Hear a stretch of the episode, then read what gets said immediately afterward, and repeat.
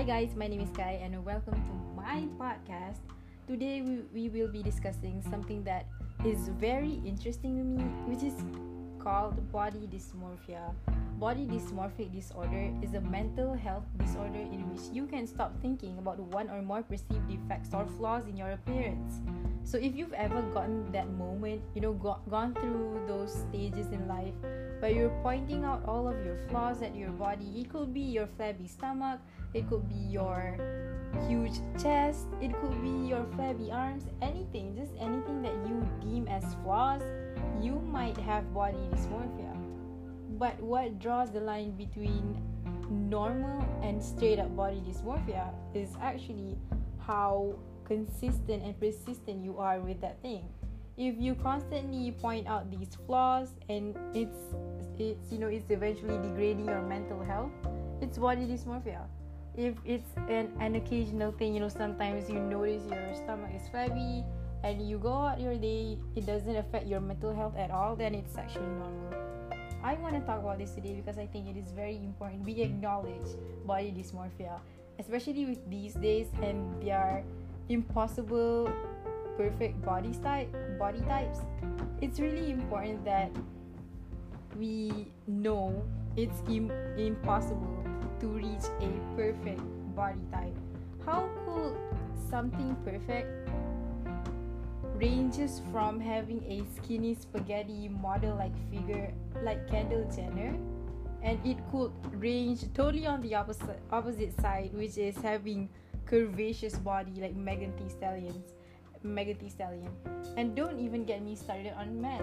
How is it possible that people you know have this vision that males should have six packs and they should be like the height of a pole you know supposedly when they're just human beings and their height differences their body types are as different as us right? So i think that it is very important we acknowledge this because first of all it's impossible for everybody to have a perfect body type. Everybody's body type is different and it's really sad that you see kids these days especially they are consumed okay by social media. They consume these things every day and they need to constantly search for a perfect body type for them to be comfortable in.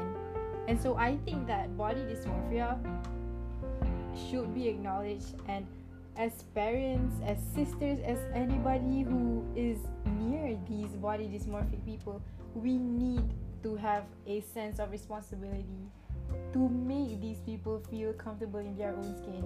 Because believe it or not they are having a hard time themselves okay being comfortable in their own skin. So what could we as you know as people who are in their life as spectators as merely side characters in their life we should be present. We should be positive about it. We should if we are um, body dysmorphic disorder is because of you know unhealthy eating. Maybe they are uncomfortable in their skin because they are fat. You should be positive about it and encourage them to lose weight. Maybe it could help them feel much more better and comfortable in their own skin so yeah it is really important that we acknowledge these things. And body dysmorphia is very much real. Yeah don't shove it off. Don't say that it's not real. It's just in your head. Some people be, have been through this a lot of time and it's very hard for them to go through it again. They need somebody to help them guide them.